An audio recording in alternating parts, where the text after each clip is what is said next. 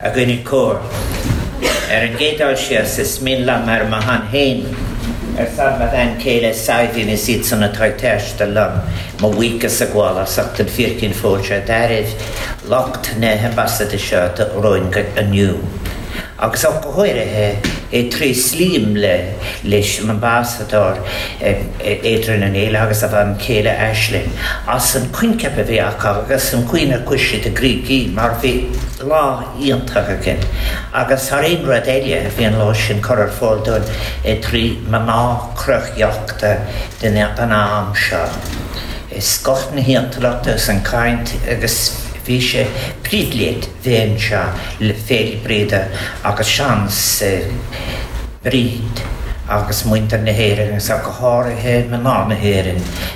An lob. It is such a very great pleasure, as I've just said. I just want in the beginning to say congratulate Adrian and Ashling and all of their staff for having such a splendid idea and putting it uh, to such fruition. I want to say as well that of the nature of creativity that one participates uh, in every sense and the remarks I had prepared, I probably am not going to use them at all. People will say, well, what's new about that? But uh, the, uh, the fact it is, uh, it's all part uh, of, of being creative. And, uh, You know, Adrian has said, the ambassador, His Excellency, the ambassador of Heilshire, and they just said to me that he has mentioned about Sabine and I uh, crossing uh, the Sea again to, to, to be heard about them. It is something that is very important to me uh, as I listen to the presentations. I'm thinking in particular of the presentation in, from the historical side from people like Catriona Crowe, who in fact embellishes everything that she participates, participates in and has done so much to uh, create what we might call as people's history. In fact, it was our privilege, I have to tell the President, to, to be in Áras an Uachtaráin as we commemorated 2000, in, in 1916. We recently unveiled a new special piece of public sculpture by a wonderful sculptor, Richard Joint, to honour the people of 1916. There's I have been thinking much about, for example, particularly because this Lola Breda. Eh, we shouldn't use Bridget ever to excuse us uh, from what we haven't done ourselves. And I look back in my life, I want to salute all the women who had great bravery in confronting the exclusion of women in Irish history. Bridget was the first, a very, very long time ago. But during my own lifetime, occasionally sitting there, Sabina and I would have witnessed it, looked at what women. I'm thinking of at the end of theatre productions, know, would say Nell McCafferty and others making their case, and the abuse that they got and so forth, and the hostility to the case that was being made for the full participation of women. And it has made me often think uh, about that. But crossing the Irish Sea in a way, I think, for example, as well, uh, of my sisters who left in Ireland in the 1950s One of them was working for 30 shillings a week for an Irish retailer, and her sister left with five pounds in her pocket, getting jobs from British Rail, who provided you with your transport and your job and with your accommodation. And thus, that is why here in this particular country, these scattered in different ways, I have today uh, grandnephews who are Irish Serbian, grandnephews who are Irish Algerian, and they are terribly important to me. And it reminds me of something that in the long undoing of history, the distance we have to go yet with history. Uh, I think it is true to say that during those In 2016, women were recognised for their part in the independence struggle, in the cultural revival, in the founding of the new state. In 1966, they were excluded. Earlier than that, in relation to, for example, there was a distinction drawn between the widows of the people who had signed the declaration and the GPO and those others who were in the GPO, a distinction drawn between that would go on from the 1924 Pensions Act and one of them revised again in the 1950s and so forth. We have had real trouble uh, dealing with the issue of class. And we really have to really continue our journey of taking history from below. And that, of course, will mean uh, very much making a space for women's history. Tomorrow I will go and visit the grave of Eva Gore-Booth. And you will see in the exhibition here that Adrian has referred to images of her and her sister Constance, Constance Markievicz. Eva Gore-Booth is extraordinary rejecting, you know, people now go to Lissadell and they speak of her beautiful house and the grounds. And she consciously gave it up, ignoring the Gore-Booths property in, uh, in Manchester, and decided, with someone who would be her partner, partner uh, Esther Roper, to go on. And she wanted to have the exp- of somebody. Roper's mother it was a family of female textile workers. So the person who organised uh, the, the bar ladies Remember, both people of the left and right in the trade union movement, even in Britain at that particular time, thought the bars were a place that were too coarse for women. That was the advanced people that had that view. The others simply didn't want them working there at all. And then there was the Dangerous Occupations Act which affected trapeze artists and people who worked in circuses and so forth, and women were to be excluded from that. And then the pit brow women, the women who pushed the coal at the top of the coal pits. And she worked with all of those people. And in 1908, in making the demand for suffrage, of which there is such a significant milestone, we celebrate from 1918 to 2018, and they defeated Winston Churchill in 1908 in Manchester Northwest on the basis of seeking support for a candidate who would advance the right of women to participate. And indeed, as we heard from the workshops, women did get that limited right in 1918.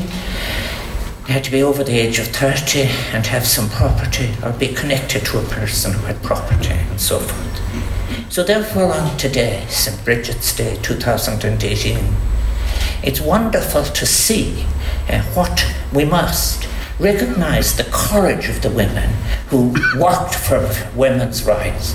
But particularly, I've singled out Eva Gore-Booth for the business that she was active. She would visit on the nationalist cause when she visited her sister Constance in prison. And remember, she and two, three other women were in Holloway prison just a few miles from here. She also was interested in, as I said, in the suffrage movement and all the different arguments within the suffrage movement. The right of women to be in trade unions, which so forth. And then again in the early days, listening to something else, when she and Esther Roper in fact moved near London, they have one of the very first organic farms and so forth. And they're buried together in Hampstead under uh, motto, um, a as we would sing in Irish, couple of folk from, from Sappho, which says simply, life that is love is God. And you'll see that in the exhibition when you look uh, at it here.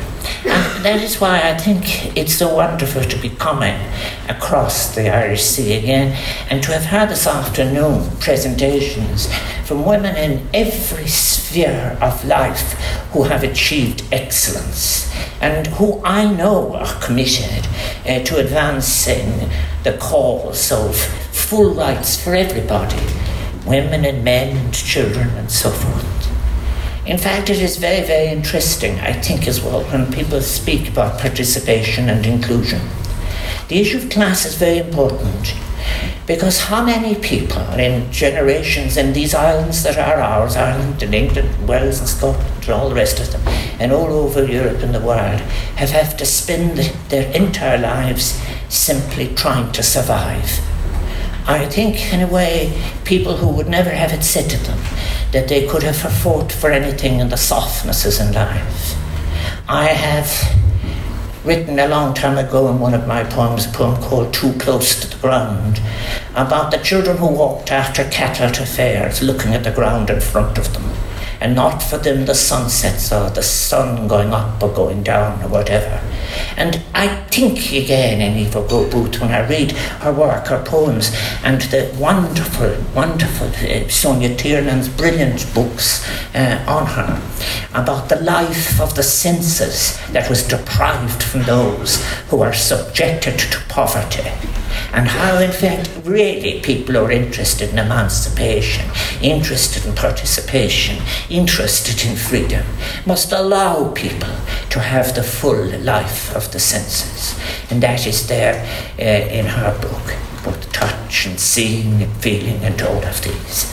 I think that it is brilliant that we have Irish women now in the fields of science and technology, arts, politics, journalism, literature, music, comedy, and design. And we have them all today, not only celebrating what is, but also what in fact might have been lost in the past, but reminding us of what can be achieved uh, in the future.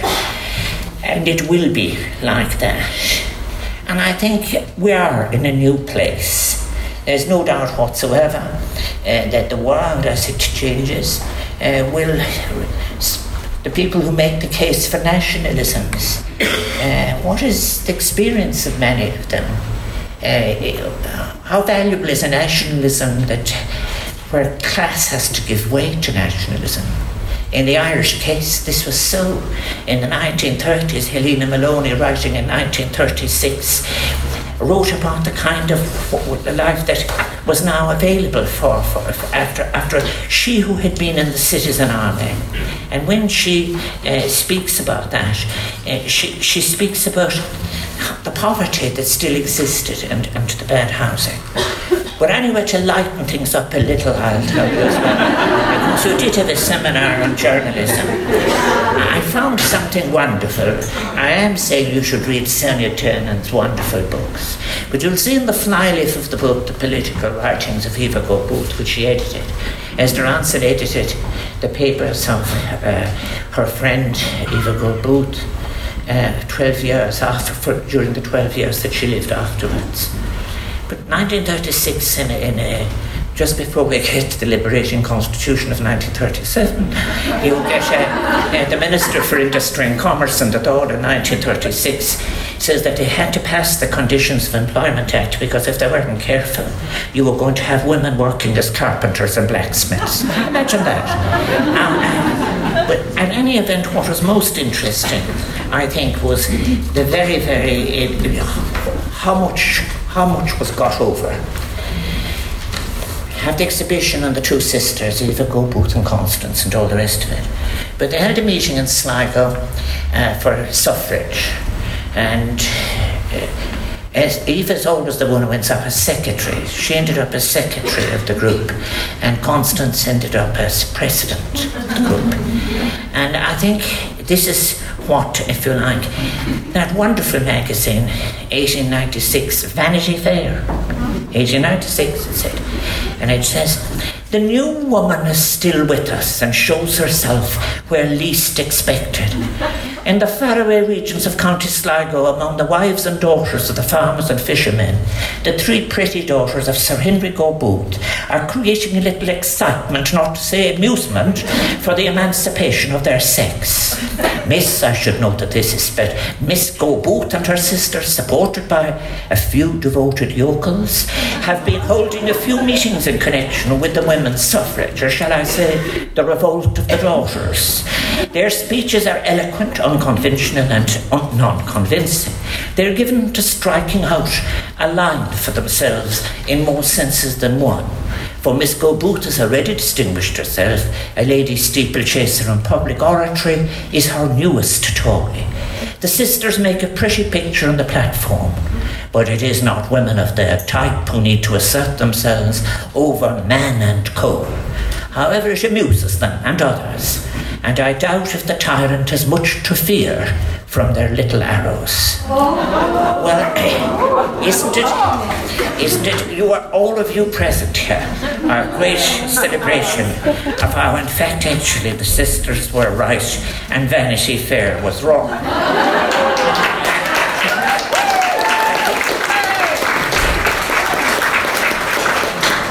There have been so many others. Margaret Skinner and her Freedom for Hunger campaign. I've mentioned Helena, Helena Molony. I've mentioned all of those women.